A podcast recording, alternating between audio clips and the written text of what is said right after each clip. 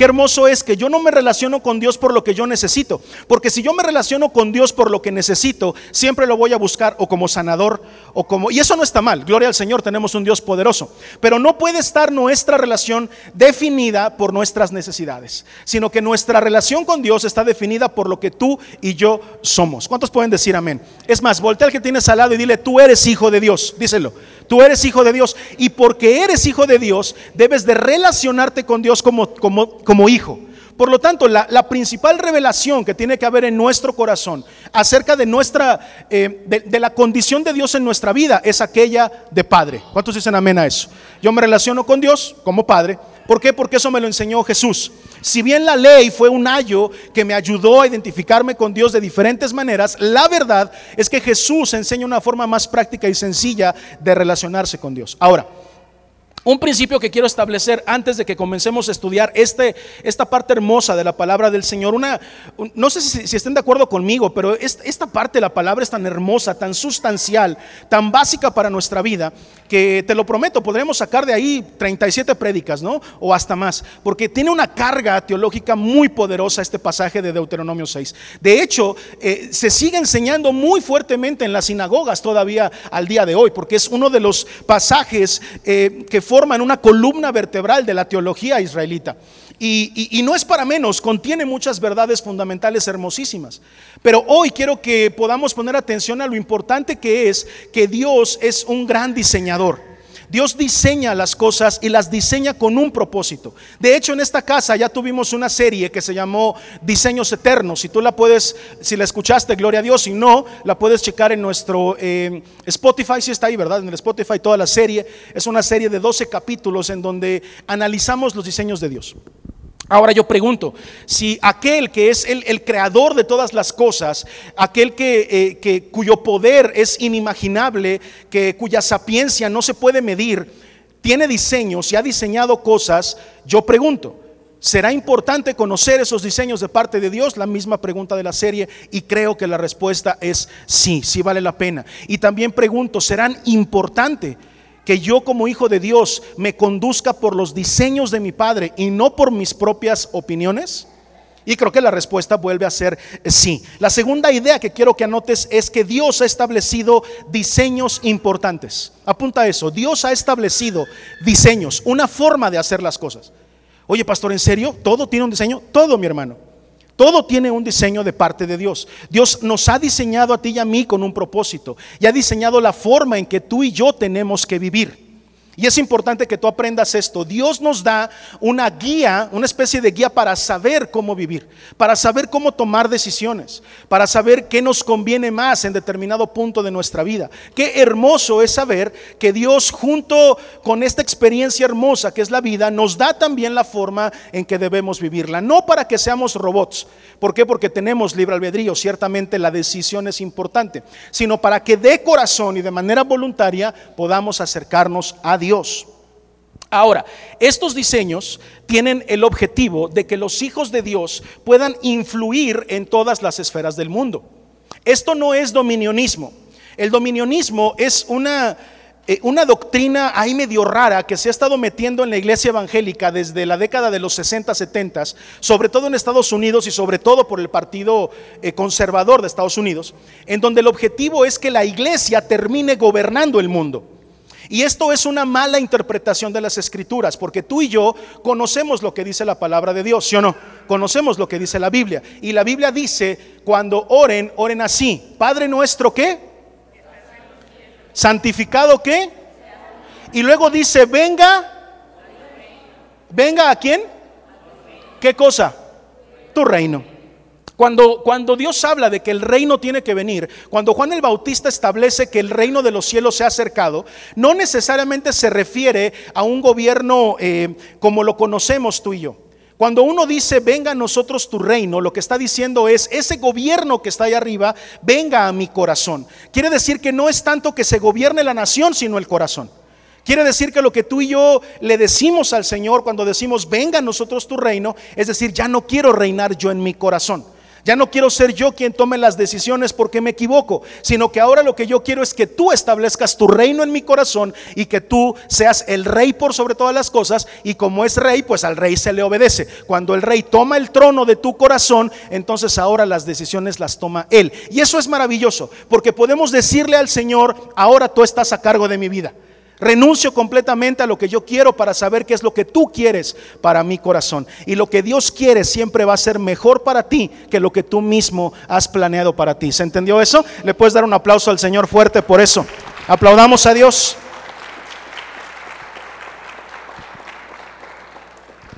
Entonces no es dominionismo. No es como que yo les diga: a ver, iglesia vida íntima con Dios, ahora nos vamos a ir a votar por tal candidato. Ahora vamos a promover a tal candidato. Eso no quiere decir que los cristianos no puedan dedicarse a la política. Lo que es vocacional es vocacional. Es al revés. Justamente lo que yo quiero enseñar esta tarde es que nuestra influencia se trata de nuestra naturaleza vocacional. A Dios le servimos en donde quiera que estemos. ¿Cuántos pueden decir amén? Por eso es que esta iglesia nunca ha sido, por ejemplo, domingocéntrica o templocéntrica, o que nos preocupemos más por lo que ocurre un domingo que por lo que ocurre de lunes a viernes y el sábado incluido, sino que tú y yo somos iglesia todos los días de nuestra vida, en donde quiera que nosotros estamos. ¿Alguien puede decir amén a eso? Así que yo soy iglesia y yo tengo influencia de parte de Dios. No es algo mío, es algo que Dios pone en mí para que yo influencie a los demás. Eso quiere decir algo hermoso: tú eres luz en medio de la oscuridad. ¿Cuántos pueden decir amén a eso? No es para que nos reunamos y seamos luz aquí, somos luz allá afuera. Entonces ahí donde tú estás eres como una velita, ¿no?, que tiene una pequeña lucecita, y ahí donde hay oscuridad, ahí tú estás brillando. Gloria al Señor. ¿Por qué? Porque Dios nos ha mandado para hacer eso. La iglesia no es lo que está en cuatro paredes. La iglesia es lo que hacemos después de esta reunión y salimos a la calle, y hay una lumbrecita chiquitita por allá alumbrando la ciudad, y entre cada lumbrecita y lumbrecita la gloria de Dios ilumina todo el mundo. ¿Cuántos pueden decir amén a eso? Y aplaudir fuerte al Señor también, ¿por qué no? Los diseños de Dios son importantes, y este verso que nosotros estamos leyendo, Deuteronomio 6 del 1 al 9, si no estoy equivocado, sí, del 1 al 9, tiene un tema central. No sé si ya lo detectaste o si lo leíste por ahí, pero el tema central de este pasaje es el amor. Diga conmigo: amor. Ahora apúntelo por ahí. Este pasaje nos habla sobre todo del amor. Es importante que nosotros entendamos esto. El verso gira en torno de amar a Dios. Debemos amar a Dios. Ahora, ya nos pasamos un ratito también en una serie donde vimos cómo no podemos pensar en dos vías, ¿no? Amar a Dios antes que a las cosas, o más que a las cosas, o amar a Dios más que a las personas. Eso ya lo estudiamos, de que no es algo bíblico, y justamente aquí nos enseña eso. La palabra dice que debemos de amar a nuestro Dios, primero dice de todo nuestro corazón. ¿Sí dice eso o no? De todo nuestro corazón. Y después dice: de toda ¿qué? Nuestra alma. Y finalmente dice: y con todas nuestras fuerzas. Fíjate nada más, es digno de ser analizado, y yo quiero que tomes apuntes. La palabra dice que del corazón proceden los pensamientos, malos y buenos. Quiere decir que la enseñanza bíblica coloca en nuestro corazón, nuestro espíritu y nuestra mente. Para la Biblia los pensamientos no vienen de acá, sino de aquí. ¿Sabías eso? Analiza la palabra del Señor y te vas a dar cuenta que la Biblia dice que los pensamientos se originan en el corazón. Eso vale la pena analizarlo, ¿sabes? Porque siempre pues pensamos o decimos coloquialmente que pensamos con la cabeza, pero la Biblia nos enseña que muchas veces pensamos con el corazón, y que del corazón proceden los pensamientos. Esto quiere decir que la Biblia coloca en nuestro corazón lo que tú y yo comúnmente conocemos como nuestro espíritu. Por lo tanto, lo que está diciendo aquí es que esta parte de nuestra formación, de nuestra conformación, lo que tú y yo somos, que es nuestro corazón o nuestro espíritu, debe de amar a Dios en todo lo que hace. Por lo tanto, nuestro espíritu, haga lo que haga nuestro espíritu, debe de hacerlo siempre amando al Señor. Pero luego dice de toda nuestra alma. ¿Y nuestra alma qué crees que es? Nuestras emociones, nuestros sentimientos, eso que de repente hacemos cuando reaccionamos, cuando andamos muy enojados o cuando andamos muy contentos. Ahí en el alma se encuentra precisamente toda esta parte química que define cómo se comporta nuestro cuerpo y nuestras reacciones. La palabra dice entonces, por lo tanto, que todas nuestras emociones deben de amar al Señor, o que tú y yo debemos de amar al Señor con todas nuestras emociones. Fíjate nada más, espíritu y alma. Y al final dice, de todas nuestras fuerzas. ¿A qué se refiere eso? A nuestro cuerpo, a lo que tú y yo hacemos cotidianamente, al trabajo que desarrollamos, a la escuela, sea lo que sea que tú hagas, a tu trabajo de todos los días, todo tu esfuerzo, ahí también tiene que estar el Señor. Mira cómo lo enseña la palabra tan lindo, que dice tu espíritu, tu alma y tu cuerpo deben de estar siempre dedicados todo el tiempo al Señor. Eso es lo que verdaderamente nos enseña. No que tengamos que amar a Dios por sobre todas las cosas, o amar a Dios primero que a los demás, sino que toda nuestra vida amamos al Señor. Para el Hijo de Dios, Dios no es un aspecto, sino es toda nuestra vida. ¿Cuántos pueden decir amén? Yo no soy un cristiano que el domingo se pone un disfraz y entonces levanta las manos y dice aleluya para todos los demás días vivir igual, no, sino que yo soy un hijo de Dios 24 horas al día, todos los días de la semana, no por mí, sino porque por gracia de Dios Él me ha alcanzado y yo puedo vivir una vida santa con Él. ¿Cuántos pueden decir amén y aplaudir al Señor? ¿Podemos aplaudir? Aplaude al Señor, por favor.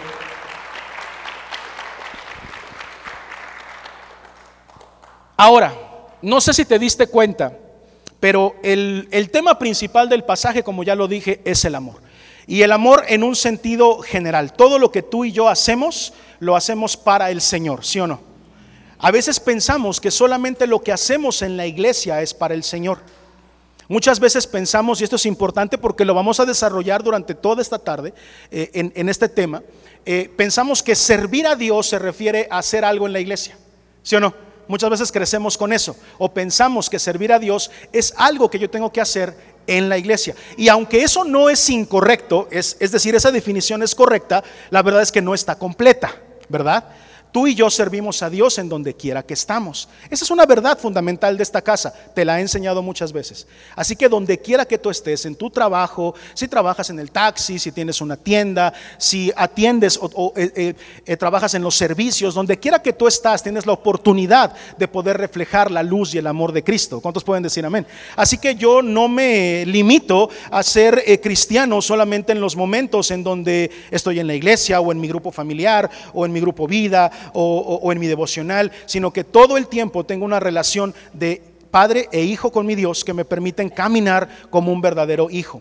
Entonces, una vez que hemos establecido que este pasaje se refiere acerca de nuestra vida en general y del amor que debemos de tener por Dios en estas tres áreas de nuestra vida, nuestro espíritu, nuestra alma y nuestro cuerpo, no sé si detectaste en dónde pone la carga. La carga fuerte, el reto mayor que este versículo pone, lo pone sobre una cosa en particular: el desafío de ser padre. ¿Te das cuenta de eso? Ahí pone la mayor carga. Dice, esto lo vas a transmitir a tus hijos y a los hijos de tus hijos, así como te lo transmitió tu padre. Y dice, el Dios de tus padres, Jehová el Dios de tus padres. Y hace mucho énfasis en este tema de la carga que es el ser un padre temeroso de Dios. ¿Por qué? Porque el diseño más importante, apunta a esto, que Dios puede o pudo haber creado, es la familia. ¿Alguien puede decir amén a eso? ¿Cómo, pastor? ¿Pero no son otros diseños más importantes? Y la respuesta tajantemente que vas a recibir en esta casa es no. El diseño más importante de Dios para esta tierra es la familia. Por eso pone la carga aquí. Por eso dice que como un mandamiento les dice que tiene que repetir estas palabras a los hijos. Por lo tanto, nuestro cristianismo debe de ser vivencial. No solamente lo que hablamos o lo que predicamos, sino lo que vivimos. Lo que nuestros hijos pueden ver de nosotros, lo que tú pudiste ver de tus padres. Y eso es algo que es la mejor herencia, lo mejor que tú y yo podemos recibir, pero también lo mejor que tú y yo podemos dar. Una herencia que no se termina, una herencia que no se acaba, sino que es infinita y es eterna. Gloria al Señor. Ahora, lo importante de aquí es que yo pueda comprender que mi papel es importante dentro de ese diseño, sea cual sea el rol que estoy jugando. Porque si estoy soltero, ¿quién es mi familia? Mis padres y mis hermanos. Si estoy casado, ¿quién es mi familia? mi esposa y mis hijos. Eso está establecido por la Biblia y eso es el principal diseño que yo tengo que seguir. Ahora, puede ser que por alguna razón o circunstancia, como lo dije al principio, tú voltees a tu alrededor y digas: oye pastor, es que mi familia no tiene ese formato, por lo que mandes y ordenes, porque a lo mejor las cosas no salieron como tú te imaginaste, porque a lo mejor hubo obstáculos en el camino, porque no conocías la ley de Dios, no sé, puede ser que las cosas hayan salido diferente a como tú lo planeaste y que a lo mejor estés viviendo actualmente en una familia que no tiene ese formato. A lo mejor tú estás sola con tus hijos, a lo mejor ya fallecieron tus padres, a lo mejor todavía no te casas y eres soltero, no sé cómo esté la configuración de tu familia, pero lo importante que debes de saber es esto: todos los principios de Dios aplican a tu vida. ¿Alguien puede decir amén a eso? Todos, no importa cuál sea el formato. Así que no importa si a lo mejor algunas cosas se han despegado del diseño de Dios, lo que tú y yo tenemos que hacer es regresar a ese diseño y procurar establecer una relación con Dios de hijos. ¿Cuántos pueden decir amén a eso? ¿Están de acuerdo conmigo? ¿Les hace sentido lo que estoy predicando? ¿Sí? ¿Les hace sentido? Están así como que no le entiendo al pastor. Es importante que tú entiendas tu papel y tu rol dentro de tu familia. Y es importante eso porque es el diseño de donde sale todo lo demás. Muchas veces como cristianos pensamos, e incluso a veces como pastores llegamos a pensar que lo importante es formar iglesias poderosísimas, ¿no? Iglesias muy fuertes, iglesias muy poderosas, para que cuando haya necesidades en la familia, entonces esas familias vengan a la iglesia y se llenen del poder de una iglesia poderosa. Pero eso no es el caso. El caso es que nosotros tenemos que formar familias poderosas. ¿Cuántos dicen amén a eso? Familias llenas del poder de Dios, que en la casa se manifieste la presencia de Dios, que en la casa se enseñe la palabra de Dios, se viva conforme a lo que Dios ha hablado. No que seamos perfectos, pero que la presencia de Dios se manifieste en nuestra casa. Y es entonces el conjunto de familias poderosas y temerosas de Dios lo que forman comunidades cristianas llenas de fuego y llenas del poder de Dios. Entonces el objetivo no es una iglesia poderosa, sino una familia poderosa. ¿Cuántos pueden decir amén a eso? Y glorificamos a Dios por eso, porque vamos caminando, no como que lo hayamos logrado ya, pero vamos caminando hacia ese propósito que es tener una familia temerosa de Dios. ¿Cuántos anhelan que su familia llegue a los pies de Cristo? ¿Cuántos pueden decir, pastor, yo anhelo que mi familia esté a los pies de Cristo? Bueno, eso es algo que tú y yo podemos trabajar en oración, pero también con lo que nos toca a ti y a mí continuamente estar haciendo. Así que si Dios ha prometido que tu familia ha de ser salva, te tengo una noticia: Dios va a cumplir sus promesas. Amén. Así que aplauda al Señor y vamos a seguir adelante, por favor. El reto mayor está entonces sobre ser padres y la importancia que es que hablemos la palabra del Señor a nuestros hijos. Eso es lo más importante. Si tú eres hijo y a ti tus padres no te hablaron de la palabra de Dios, es importante que hoy hagamos un compromiso y rompamos con todo lo que ha venido mal en nuestras generaciones. ¿Están de acuerdo conmigo? Si yo no recibí la palabra del Señor de mis padres, pues aquí se termina eso, y a partir de ahora mis hijos y mis generaciones van a recibir la palabra de Dios de parte mía, ¿verdad? Y entonces ahora, en lugar de seguir con maldiciones a través de generaciones y generaciones, ahora recibiremos las promesas de Dios que alcanzarán a nuestros hijos, a nuestros nietos y muchísimas más generaciones. Es importante que comprendas eso para lo que quiero desarrollar. Aquí muchos ya saben cómo son de repente los judíos, ¿verdad? Los hijos y los de Israel son de repente medio ritualistas. Aquí la palabra que leímos nos enseña que dice que debemos de atar esas palabras a nuestro cuello y que nos serán de frontales en los ojos. ¿Y qué creen que hacen los judíos? Toman eso literal, ¿verdad, David? Y escriben el versículo, este versículo lo escriben, lo meten en una cajita y se lo ponen en el cuello, ¿no? Porque eso dice la palabra, ¿no? Que las atarás a tu cuello. Y luego dice que las tendrás por frontales en tus ojos. ¿Y qué crees que hacen? Que hay una cinta en donde escriben la palabra y se la amarran aquí para que se vea la palabra en el frontal de los ojos. Porque dice eso la palabra. Pero yo sé que tú tienes revelación de parte de Dios. ¿Cuántos dicen amén? Alguien puede decir, el Señor me ha hablado, yo tengo la revelación de parte de Dios, aleluya. Yo sé que no se trata de físicamente atarla a mi cuello o físicamente ponerla en mi frente, sino de que la tenga siempre presente en mi corazón y siempre presente en mi cabeza y en mis pensamientos. La palabra de Dios es importante y debe de estar siempre en mi corazón y en mis pensamientos. Puedes levantar tu mano derecha ahí donde estás, por favor, y decirle al Señor: Padre, díselo, Padre, Permíteme que tu palabra esté siempre en mi corazón y siempre en mi entendimiento. Gloria al Señor. Puedes bajar tu mano.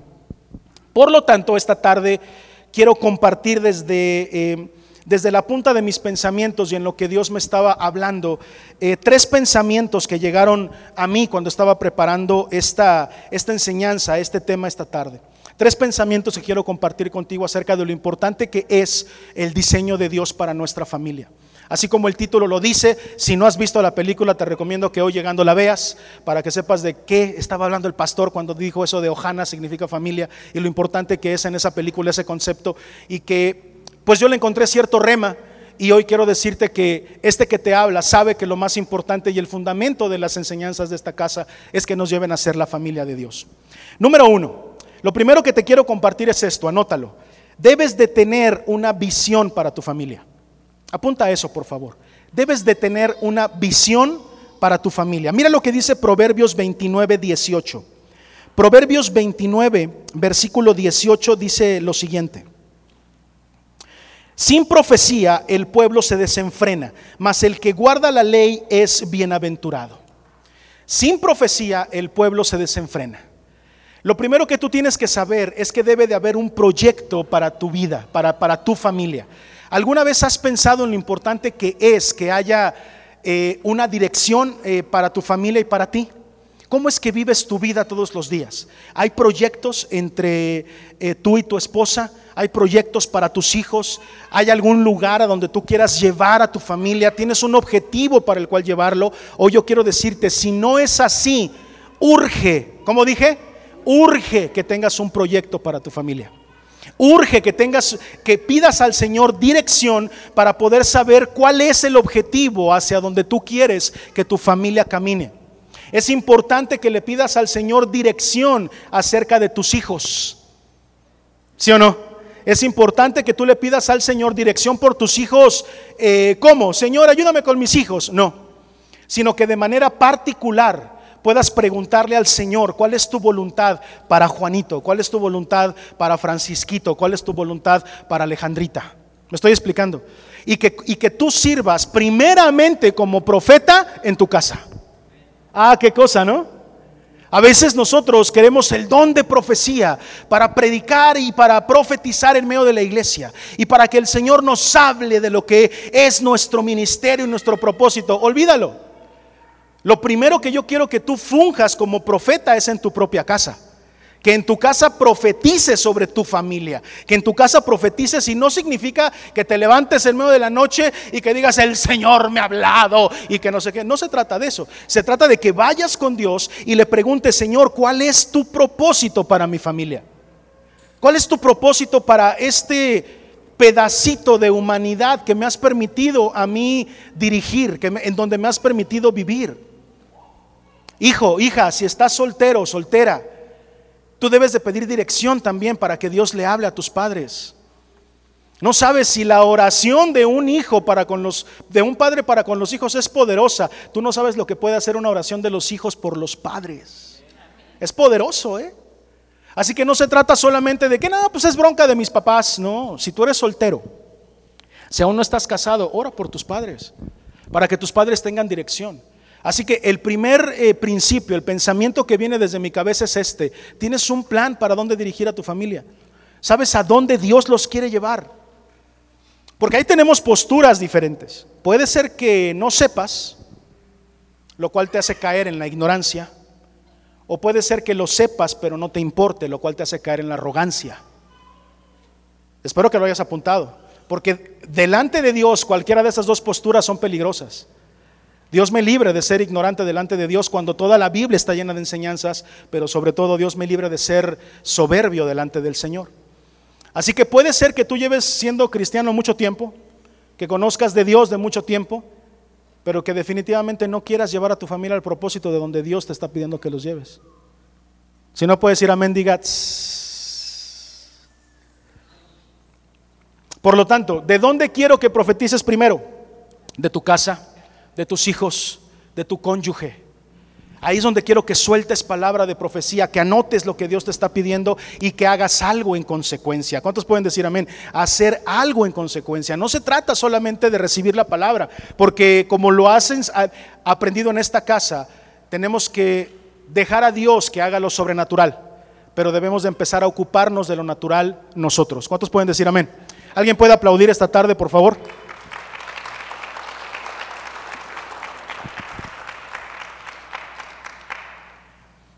Tú eres el profeta de tu casa. ¿Qué dije? Tú eres el profeta de tu casa. Por favor, apunta eso y ponlo de manera particular. Yo soy, apúntalo, el profeta de mi casa. Yo soy el que profetiza sobre mi esposa, sobre mis hijos. Tú, mujer, eres la que profetiza sobre su casa, sobre sus hijos. Y eso nos da dirección. ¿Tú sabías que por qué es tan importante escuchar la voz de Dios? ¿Por qué es tan importante que podamos desarrollar ese discernimiento espiritual para poder escuchar la voz de Dios? ¿Sabes por qué? ¿Por qué es importante? Como que ¿por qué nos hablaría Dios? Eso es lo que siempre le pregunto a los que tienen dones proféticos, ¿no? Pastor, el Señor me habló. ¿Y como para qué? ¿Qué te dijo? Y lo que te dijo, ¿para qué te lo dijo? ¿Sí me estoy explicando? ¿Por qué es tan importante escuchar la voz de Dios? Hoy te lo voy a decir, porque la voz de Dios direcciona. La voz de Dios te dice para dónde ir. La voz de Dios es una brújula espiritual para tu vida que te dice para dónde tienes que ir. Es que esto es maravilloso. ¿Sabes por qué? Porque creo yo que no hay nada más liberador que la dirección. ¿Sí se entendió lo que dije? Para mí no hay nada más liberador que la dirección. Una de las cosas que a mí no me gustan hasta la fecha, el día de hoy, he pasado por muchas, pero no me gusta el sermón paternal. El sermón paternal no lo disfruto. ¿Sabes cuál es ese? Cuando la riegas, ¿no? Cuando yo era soltero, estaba joven y la regaba y ya te estaba esperando papá en la casa, ¿no? De esas caminatas, como decíamos anoche, ¿no, David? Que no quieres llegar a la casa, ¿no? Que dices, ay, en la torre. Un aplauso para los varones que tuvieron la costilla número 2 el día de ayer. ¿Qué tal se la pasaron? Parece que no comieron bien los varones, ¿eh? Así pasó a veces. Yo le platicaba a David anoche con algunos varones que se los he platicado, que pues a mí me gustaba andar ahí en las maquinitas, ¿no? En el Street Fighter y en el King of Fighters, aunque no lo crean, su pastor jugaba esas cosas. Y así me lo he pasado entre videojuegos y películas, nunca he leído la Biblia, no es cierto. Y pues en una ocasión pasó que pues mi mamá me mandó por tortillas y un cuarto de pollo para que mi papá comiera. ¿Y qué crees que pasó? Pues que iba yo con el pollito y las tortillas y de repente por allá apareció. Y yo dije, pues, ¿qué tanto es tantito, no? Pues uno, ¿no? Entonces me metí, pues, no sé, creo que se le echaba de a peso en ese tiempo, era hasta barato todavía. Y pues ahí tienes a tu pastor que puso las tortillas en el piso, el pollo en el refri, ¿no? Y entonces, pues, yo dije, rapidito, pues, ¿cuánto están? 5 minutitos, ¿no? Pues déjame te digo que mi papá se tuvo que ir a trabajar, enojado porque yo no había llegado con el pollo y las tortillas. Mi mamá toda enojada sale a buscarme y cuando me encuentra, pues bien linda mi mamá, bien tierna, ¿no? Hoy que no vino voy a poder hablar la verdad de la verdura, hoy que mi mamá no está en la congregación. Ahí le cortas a la edición, ¿no? Y entonces pues bien tierna, ¿no? Ya sabes cómo son las mamás de comprensivas, ustedes conocen a Rosario, saben cómo es. Pues yo estaba bien metido, hermano, ahí en los botones y todo el asunto, y de repente siento un jalón de greñas acá así, para atrás, ¿no? Y entonces me jala y luego era un local largo, así como chorizo, y me jaló desde el fondo hasta la salida, así hasta la banqueta. Y toda la banda, todo el barrio, pues estaban ahí jugando, todos mis amigos y los que yo conocía. Ay, se siente re feo, ¿no? Y pues ni hablar, al salir del local, la clásica de la mamá, 3 guajoloteras, pa, pa, pa, y me dejó ahí. El problema no fueron los golpes, el problema fue que tenía que volver a meterme al local para recoger mis tortillas frías y mi pollo frío, y todos me estaban viendo, hermano. Eso no se siente bonito. Y yo sabía lo que venía, tenía que llegar a la casa y tenía que aguantar, ¿qué? El sermón parental, ya sea de la mamá o del papá, pero a mí nunca me gustaron los sermones. No me gustaba ser regañado, no me gustaba ser corregido. Pero no crean que era una situación de rebeldía. Es que no me gustaba la tensión de la atmósfera del regaño. ¿Cuántos me están comprendiendo? Esa tensión de que ay, mi mamá está enojada, mi papá está enojado, era lo que a mí no me gustaba. Entonces para mí era más fácil que yo pudiera decirle a mis papás, Mejor dime lo que no tengo que hacer de una vez, ¿no? O sea, dame dirección. Dime qué es lo que tengo que hacer para evitar el regaño. Y déjame te digo una cosa, gloria al Señor por mis papás que fueron sabios, porque si algo yo recuerdo, esta situación de los videojuegos, pues es una situación ahí por ahí, una vez que pasó. Pero algo que tengo yo grabado en mi mente, quiero platicártelo, es que desde que yo iba a la primaria, yo recuerdo que cuando abría los ojos, del lado derecho de mi cama, cuando yo abría los ojos, lo primero que veía pegado en la pared de mi cuarto era un horario. Y yo tendría 7, 8 años. Y ese horario decía, 7 de la mañana, levantarse y tender la cama. 7:10, lavarse los dientes. Así, lunes, martes, miércoles, jueves, viernes, sábado. En ese pequeño cuadrito estaba el horario para bolear los zapatos, el horario para la revisión de cuadernos, para la revisión de libros. Mi papá me revisaba los libros, me los firmaba, me hacía que enumerara las hojas de los cuadernos. ¿Todo para qué? Para que yo tuviera dirección. Y para mí era muy sencillo, después de todo eso, decir esto es lo que yo necesito, para no andar metiéndome en broncas y no andar en el sermón del regaño. Pues para mí ese cuadrito era como una pequeña constitución en donde yo podía leer y decir esto es lo que puedo hacer, esto es lo que no puedo hacer. Y si yo me apego a lo que está ahí, entonces voy a evitar el regaño. Quiero que sepas que eso así de sencillo era una voz profética para mi niñez. ¿Sí se puede entender eso? Era una voz profética de mi padre, no solamente del terrenal, sino del espiritual también, de mi padre allá en los cielos, dándome dirección desde pequeño. Hasta el día de hoy yo tengo una relación así con mi Padre Celestial. Cuando me encuentro en pruebas, cuando me encuentro en tribulación, cuando estoy en alguna situación, en alguna lucha, yo le digo al Señor, dime qué tengo que hacer, qué tengo que aprender para que yo pueda salir de esta prueba rápido. No me gusta estar en tribulación, no me gusta estar en prueba, pero sé que me quieres enseñar algo. Por lo tanto, dime qué tengo que aprender, porque yo sé que mientras más rápido lo aprenda, más rápido voy a salir de esta prueba. Eso se llama voz profética. Diga conmigo, voz profética. Y tú eres la voz profética de tu casa. Es tan importante lo que tú le digas a tu familia que va a hacer, que no te lo puedes tomar a la ligera. No puedes simplemente decir como a veces se acostumbra, ¿no? De llegar con una persona y decirle es que Dios me dijo que te dijera. Y no sé, pues si tú ahí pues no andas realmente en una comunión con Dios y dices alguna tontería, pues bueno, ahí el Señor te lo tendrá en cuenta y no sé, arreglarás cuentas con Él. Pero pues al fin de cuentas se está echando a perder una vida que ni conoces. Pero con tus hijos no. Con tus hijos no. Debes de tener mucho cuidado de las cosas que tú hablas a tus hijos.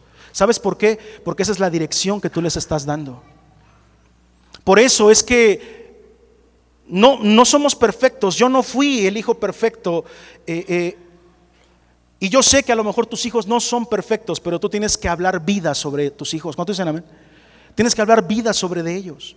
Y de esa manera te vas a convertir en ese cuadrito que yo tenía ahí pegado para que sirva de dirección para saber por dónde tengo que caminar. Tú eres la voz profética de tu casa. Eres el primer profeta de tu casa que establece orden. Ahora te voy a decir una cosa. ¿Sabes cómo se expresa la voz profética en casa? ¿Quieres saber? Y para eso siempre les he dicho, ¿tienen duda de cómo funciona la iglesia? Vean cómo funciona una familia. ¿Quieren saber qué hacer en la iglesia? Vean lo que se hace en una familia. ¿Cómo se expresa la voz profética de Dios en la casa? Ahí les va, apúntenle.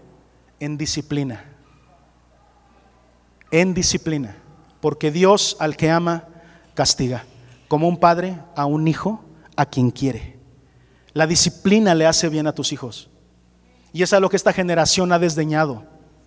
Es a lo que esta generación ya no le importa, o no le gusta, no quiere. Pero no saben lo importante y lo formativo que es que tengamos una disciplina que nos diga por dónde caminar. ¿Cuántos pueden decir amén? ¿Alguien puede aplaudir todavía al Señor?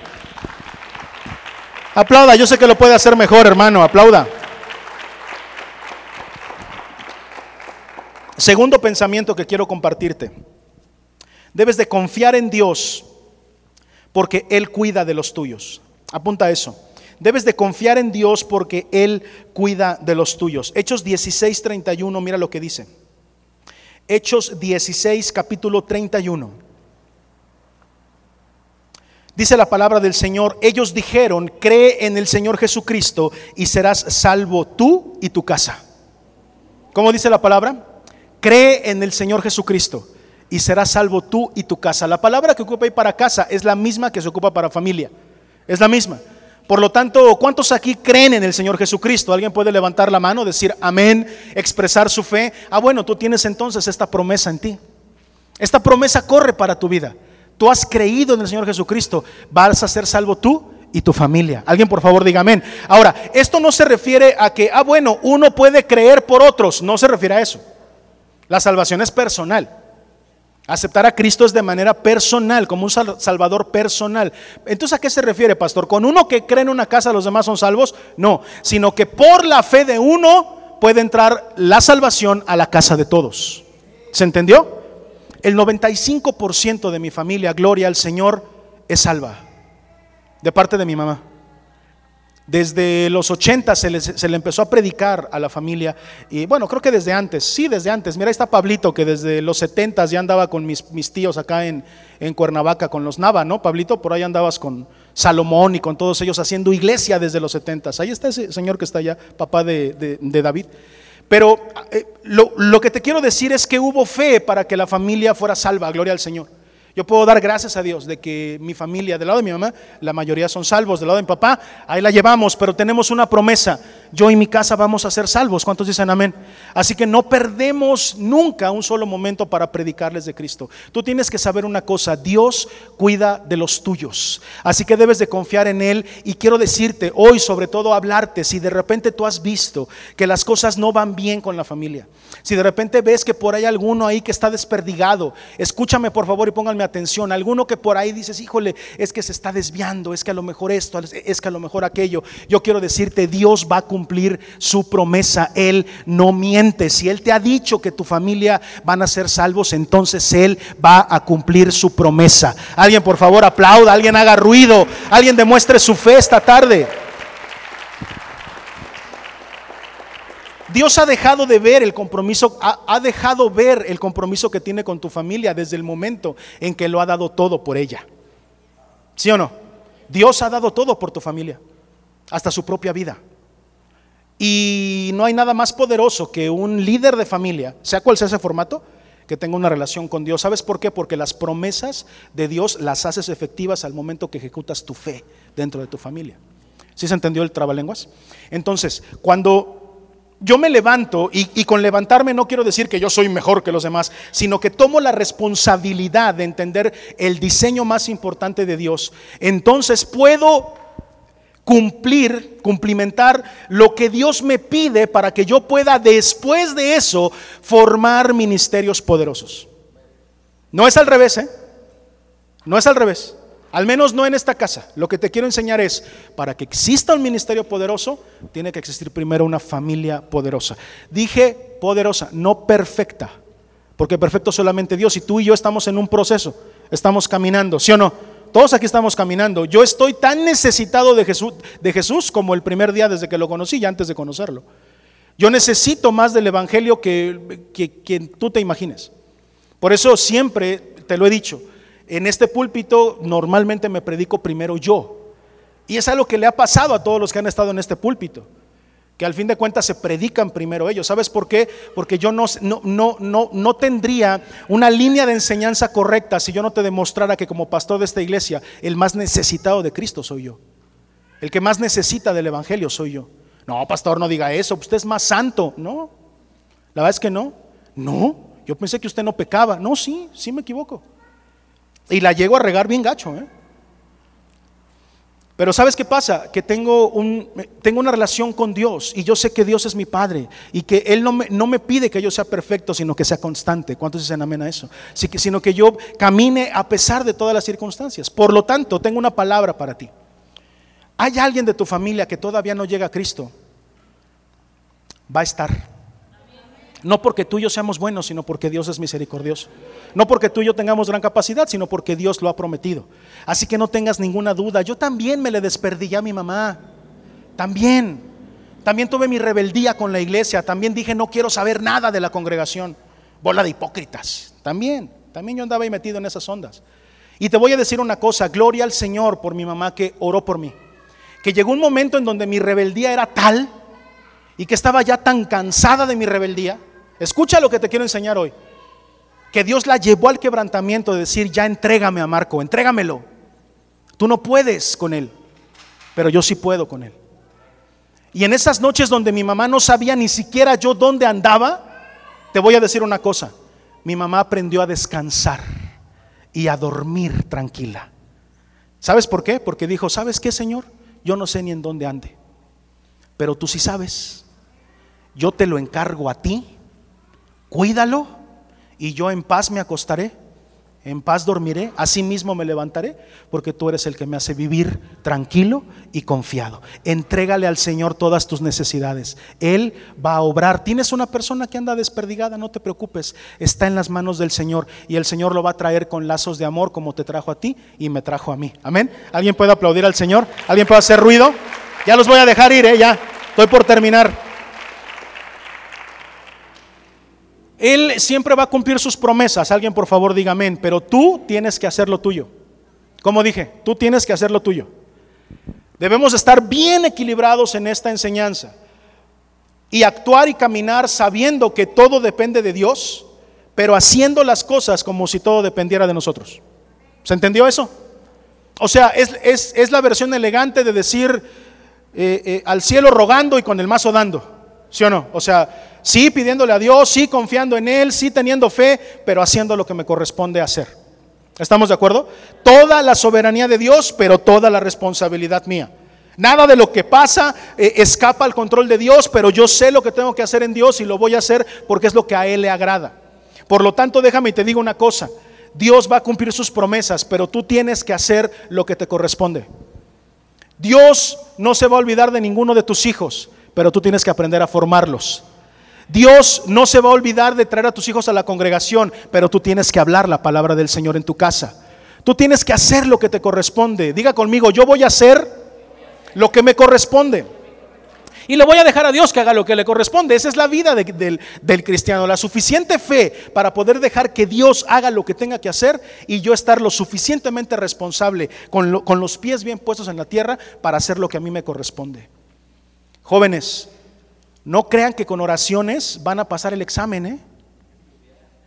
Con oraciones no se pasan los exámenes. Ay, nanita, ay, Señor, ayúdame que mañana tengo álgebra y no tengo ni idea. Hay uno que hace TikToks que apenas le enseñamos a Ale, ¿no? Que dice, mañana tengo examen, pero en el nombre de Cristo, ahorita me voy a acordar de todo. Y este es un TikTok y está muy chistoso, pero no funciona de esa forma. Los exámenes no se pasan con oraciones, los exámenes se pasan estudiando. Y te voy a decir una cosa, si estudias, el Espíritu Santo te va a recordar todo lo que estudiaste, eso es otra cosa. El milagro está en que digas, ah caray, mira, me acordé de todo, no en que no estudies nada y que por revelación te llegue toda la información al cerebro, eso no es así. ¿Se entendió? ¿Vamos a orar? Sí, pero vamos a estudiar. ¿Quieres una palabra? Ahí te va, una palabra profética de abundancia sobre tus finanzas. ¿Estás listo? Palabra profética de abundancia sobre tus finanzas. ¡Ay! Trabaja, ponte a trabajar. ¿Qué palabra de abundancia quieres más que esa? El secreto más hermoso que Dios nos ha dado es el trabajo para poder prosperar. ¿Alguien dice amén? Nadie, no, pastor, yo quería que tú me La misma Biblia dice, yo trabajo y mi Padre aún trabaja. Y esas eran palabras de Jesús. ¿Sabes que Jesús dijo eso? Yo trabajo y aún mi Padre trabaja. Yo pregunto, ¿como para qué el Señor necesitó un día de reposo? Porque había tenido días de trabajo, ¿sí o no? Así que debemos de aprender que a Dios, si le place bendecirnos con algo, gloria al Señor. Si podemos orar al Señor, como en el caso del examen, tenemos que hacerlo después de haber estudiado, no antes. Estudiar, esforzarme, grabarme todo y luego decir, Señor, ayúdame a que me acuerde yo de todo mañana. Es lo mismo con el trabajo. Señor, voy a abrir un negocio. ¿Cuántos dicen amén? ¿Alguien quiere una palabra profética? Agarre esta, pon un negocio y dile al Señor, Señor, aquí está mi negocio, te lo entrego. Como la oración de Nehemías, ¿se acuerdan? Concédele ahora éxito a tu siervo en esto que te presenta. Es la mejor palabra que te puedo dar para que mejores tus finanzas. Ponte a trabajar, Haz algo diferente. Pídele a Dios ideas de negocios nuevos. ¿Cuántos dicen amén? ¿Alguien quiere una bendición? Levante la mano. Yo les profetizo esto: que Dios traiga nuevas ideas para sus mentes y sus cerebros, para que sepan hacer negocios nuevos. Gloria al Señor. Ahí está la bendición. No en que las deudas desaparezcan. Si Dios quiere desaparecerla, gloria a Dios. Pero no se trata, Señor, desaparece mi deuda, por favor. No, págala, ¿no? Porque ya te lo gastaste, pues ahora paga. Como que no gustó esa palabra profética. ¿Querías que te orara diferente? No, la mejor palabra profética que te puedo dar con respecto a tus finanzas es: ponte a trabajar. Ya deja de estar viendo La Rosa de Guadalupe, deja de estar viendo La Señorita Laura, deja de estar leyendo el semanal, ¿no? Y ponte a chambear, ¿vale? ¿Le podemos aplaudir al Señor todavía o ya están muy regañados? Ahora sí se pasó el pastor. Número 3, y termino con esto, ya los voy a dejar ir. El tercer pensamiento que viene de mi cabeza para poder compartirte es el siguiente: tu trabajo no es en vano. Como dije, tu trabajo no es en vano. Es el tercer pensamiento que te quiero compartir. Mira lo que dice Segunda de Timoteo 1:5, la segunda carta que Pablo le escribe a Timoteo. En el capítulo 1, versículo 5, dice así: trayendo a la memoria la fe no fingida que hay en ti. ¿La fe qué? No fingida. Ay, qué padre suena eso, ¿no? Imagínate que Dios alguna vez te diga eso a ti. La fe no fingida que tú tuviste, sino la fe genuina. No la fe de las apariencias. La fe no fingida, dice aquí, que hay en ti, la cual habitó primero ¿en quién? ¿En quién? En tu abuela. ¿Sí dice eso? La cual habitó primero en tu abuela Loida y en tu madre Eunice, y estoy seguro que en ti también, dice la palabra.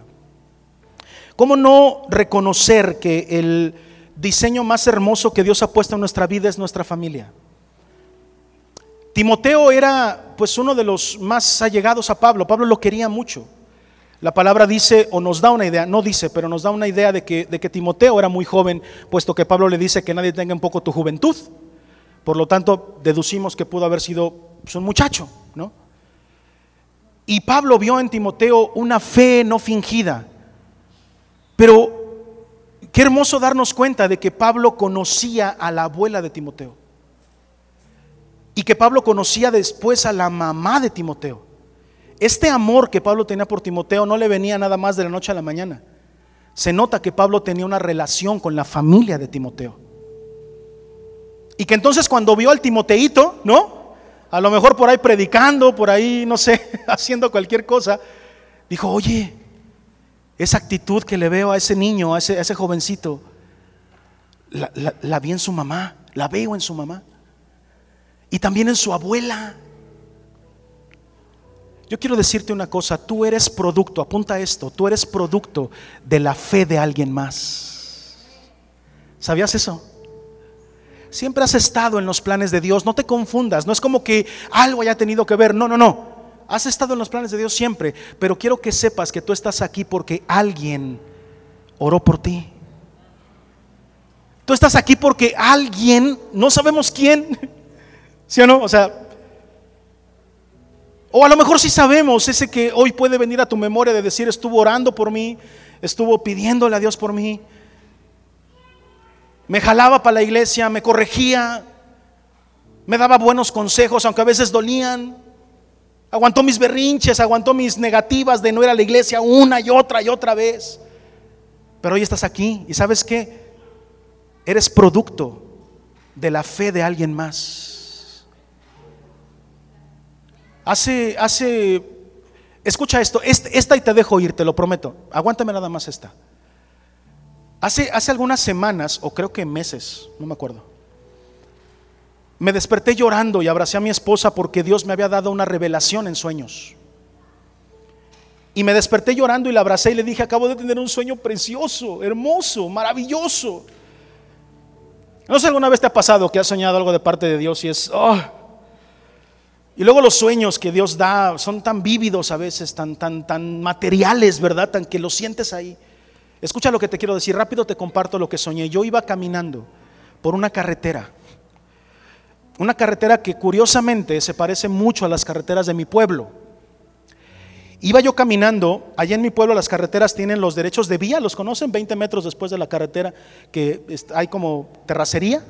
Iba yo caminando por una de esas terracerías y a la izquierda vi un portón hermosísimo. Primero empecé a ver como una barda que cubría una gran propiedad, ¿no? Hasta dije, parece Juliantla, parece que es el rancho del Joan Sebastian. Yo pensé que estaba soñando al Joan Sebastian ahí. Un rancho padrísimo, no, bueno, no se veía para adentro, pero una barda de cantera rosada, hermosísima pared.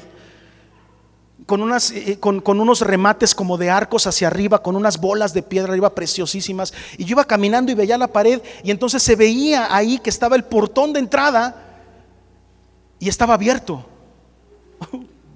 Y entonces yo entraba como sin, ¿sabes cómo son los sueños de raros, no? Como sintiendo que yo pertenecía a ese lugar, como si estuviera entrando a mi casa. Y entonces está el portón abierto grandote y entonces yo entro. Y es un terreno grande y solamente hasta el fondo una casita. Todo bardeado. Y hasta el fondo una casita. Hermano, yo sé que este sueño provino de Dios porque yo empecé a ver grupos de personas en diferentes partes del terreno que cuando yo entraba, te estoy hablando mi corazón, déjame abrirte mi corazón. Cuando yo entraba todos me volteaban a ver. Así como si allí estuviera la puerta, todos como que se volteaban a ver. Y entonces yo entraba y pues dije, órale, ¿qué onda, no? Todos me están viendo a mí, que se siente es como raro, ¿no? Pero percibí algo que le platicaba a mi esposa. Cada grupo estaba vestido como de diferentes épocas, como de ropa de los 20, de los 40, de los 60, así, grupos de gente. Y cuando yo entraba a ese lugar, perdón que me emocione, pero Dios me dejaba ver que en mis generaciones habían orado porque se levantara un pastor en la familia. Y todos ellos, perdón que te abra mi corazón, no estaba planeado que te platicara esto porque parece ser como si yo quisiera exaltarme, pero no es eso.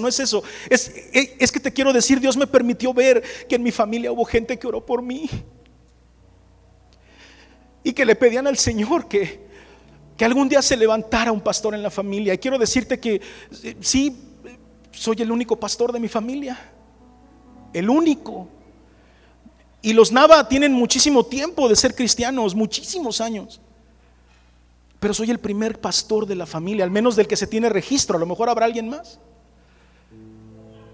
pero sabes que este que tú ves con sus errores, con sus rebeldías, con sus hacer enojar a su mamá, con las noches en vela que tuvo a su mamá y con todo eso, quiero que sepas que nunca salí del plan de Dios y que hubo gente en mi pasado. Dios me permitió ver gente que a lo mejor en fe vio vida íntima con Dios. Déjame respirar un poquito, ¿no? Que a lo mejor en fe alguna vez dijo, se levantará un pastor en nuestra familia, oremos por él. No te estoy platicando esto para exaltar mi pastorado, lo estoy platicando para decirte, alguien ha orado por ti. Aún gente que ya no está con nosotros, han orado por ti. Y tú eres producto de la fe de alguien más. Por supuesto, eres producto de la misericordia de Dios, pero alguien le creyó a Dios por ti. Alguien te invitó a la iglesia o el mismo Espíritu te trajo hoy. ¿Sabes por qué? Porque estás en los planes de Dios y en las oraciones de uno de tus hermanos. ¿Es poderoso o no el diseño de la familia? Es poderoso. ¿Sabes por qué?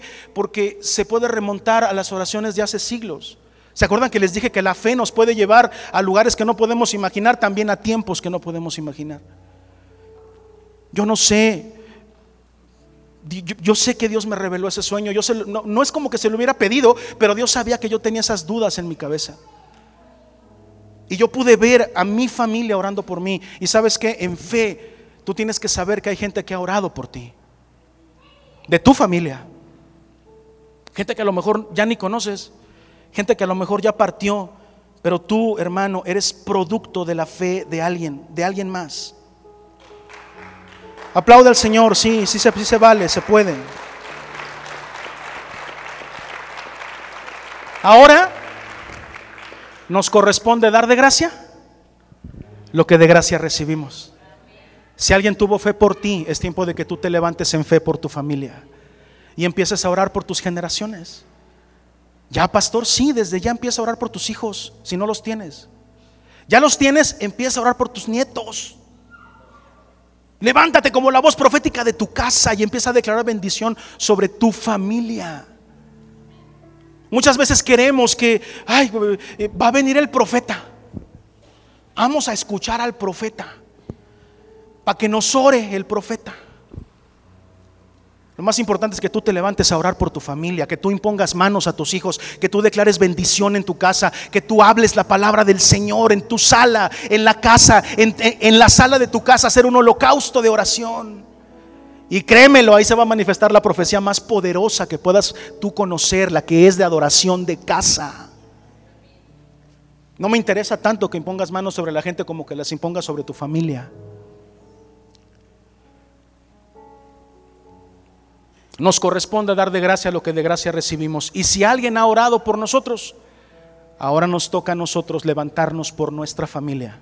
Porque mira, no somos perfectos. ¿Alguien aquí perfecto hay? ¿No? ¿Verdad que no? ¿Todos somos imperfectos? ¿Sí? ¿Yo el primero de todos? ¿Sí? Ok. ¿Perfectos o imperfectos? Estamos aquí por la gracia de Dios. Jamás te ha pedido Dios perfección. ¿Te queda claro? Jamás te ha pedido Dios perfección. Con todos tus errores, con todas tus rebeldías, con todo lo mal que hayas hecho, Dios te está esperando este día para que regreses a casa. Y desde esa perspectiva, no de perfección, sino de hijo redimido, tienes toda la autoridad para levantarte en oración por tu casa y tu familia, por tus hijos, y para declarar bendición sobre de todos ellos. ¿Alguien puede decir amén a eso? ¿Alguien puede aplaudir o chiflar o hacer ruido? Gloria al Señor. Ponte de pie, por favor, ahí donde estás.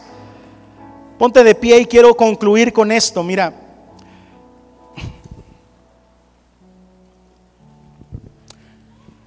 Dios nos ha dado chance de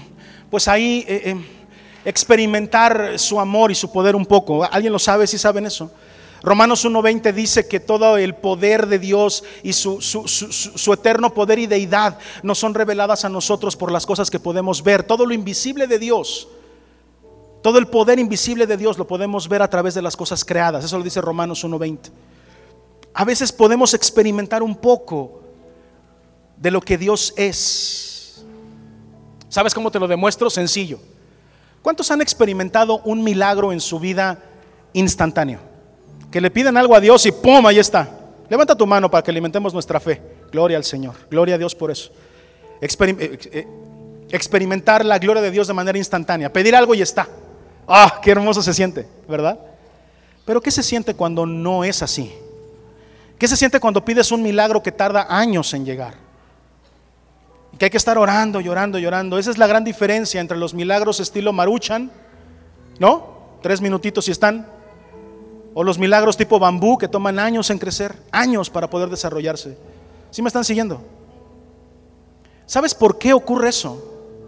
Eso ocurre porque hay milagros en donde Dios quiere demostrarte su poder, demostrarte que es un Dios poderoso y que te los va a entregar de manera instantánea. Amén. Pero hay otros milagros en donde Dios quiere demostrarte que tú tienes también el poder de cambiar las cosas en Él y la fortaleza de cambiarlas.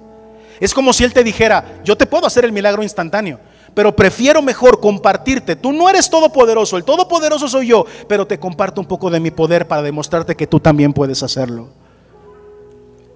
Y así hay cosas, hay milagros que no los vamos a experimentar de manera instantánea, sino que tenemos que echarle ganas y trabajar con ellos. Dios ha trabajado conmigo cosas instantáneas. Una que definitivamente no ha trabajado conmigo instantáneamente es mi carácter. Esa me ha costado. Y déjame y te digo, para aquellos que Dios nos ha traído en el trato de nuestro carácter, nos ha ido como en feria. Y es ahí en donde nos damos cuenta de que sería mejor tener un milagrito más instantáneo, ¿no? No, dice el Señor, tienes que esforzarte, tienes que caminar. ¿Alguien me está entendiendo? Ahí te demuestro que Dios a veces nos da chance de observar un poquito cuál es su poder. Hoy quiero hablarte, y concluyo con eso, del poder tan grande que tiene la decisión. Si tú ves algo mal que hay en tu familia, si tú has detectado cosas mal en tu familia, quiero que sepas que no es tanto como porque si Dios está o no ahí, porque a la verdad Dios quiere transformar tu familia, sino a las decisiones que tú estás tomando todos los días. Señor, es que ¿por qué me pasa lo que me pasa? Observa cómo estás decidiendo todos los días. Observa las decisiones que tomas a cada momento. Y te voy a decir una cosa: hay un poder tremendo en la decisión. Hay un poder tremendo. Por eso es que el diablo siempre va a querer influir. ¿Dónde? En tus decisiones. No tiene poder para otra cosa el diablo, Ay, pastor, es que no sé qué me pasó, que el diablo me puso la cola y me tropecé. No, papito, eso no existe. El diablo nomás te susurra. Pero ¿quién toma la decisión? Nosotros. Hay un poder tremendo en la decisión. Levante su mano y diga conmigo: hay un poder tremendo. Dígalo. Hay un poder tremendo en las decisiones. Y yo quiero que hoy tú puedas comprender eso. Es importante que decidas ser de bendición para tu familia. Ya alguien en tus generaciones oró por ti. Ya alguien en tu pasado declaró bendición sobre de ti. Ya alguien tuvo que hacer rodilla para que tú hoy estuvieras aquí. Alguien te invitó, alguien oró, alguien dijo algo, pero hoy tú estás aquí porque alguien tuvo fe.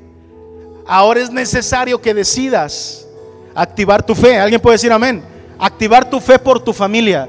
Alguien puede decir amén y decir: yo sí quiero activar mi fe. ¿Quién quiere activar su fe por sus hijos, por sus nietos, por sus nueras y sus yernos? Lo que sea, pero activar la fe para la bendición de nuestra familia.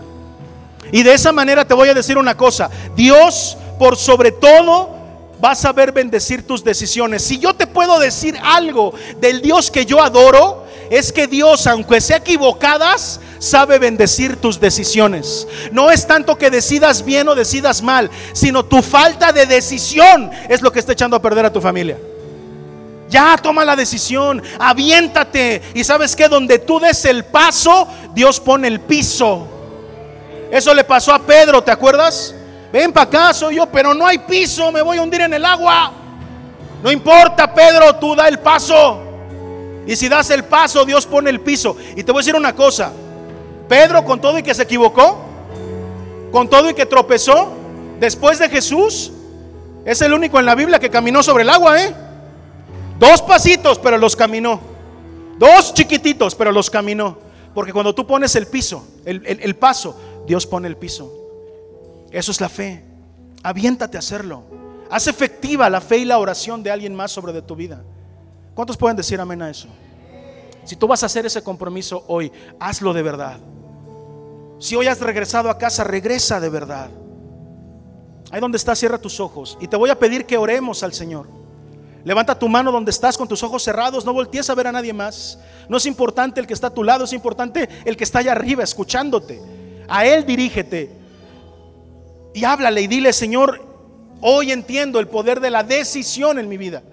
Hoy entiendo que tengo que aprender a decidir y que eso es lo más importante. Más que la fe más que la creencia que yo pueda tener, es lo que yo decido hacer con mi vida lo importante.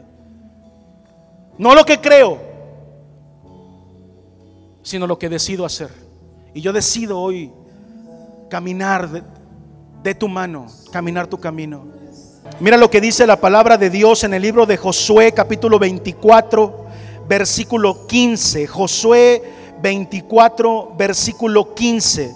Abre tus ojos y ve lo que dice la palabra de Dios, para que te des cuenta del poder de la decisión, de que cómo le importa a Dios las decisiones que tú tomas. Este es Josué hablando y dice: si mal, así dice, ¿no? Y si mal os parece, le está hablando a la gente, servir a Jehová, ¿qué dice ahí? Escogeos hoy a quién sirváis. Si a los dioses a quienes sirvieron vuestros padres cuando estuvieron del otro lado del río, o a los dioses de los amorreos en cuya tierra habitáis, pero yo y mi casa. No sé lo que decidan ustedes. Si quieren adorar allá, si quieren tener ídolos, si quieren seguir en ese error, no importa, pero yo y mi casa ¿Cómo dice la palabra? Yo y mi familia, yo y mi casa, hoy tomamos la decisión.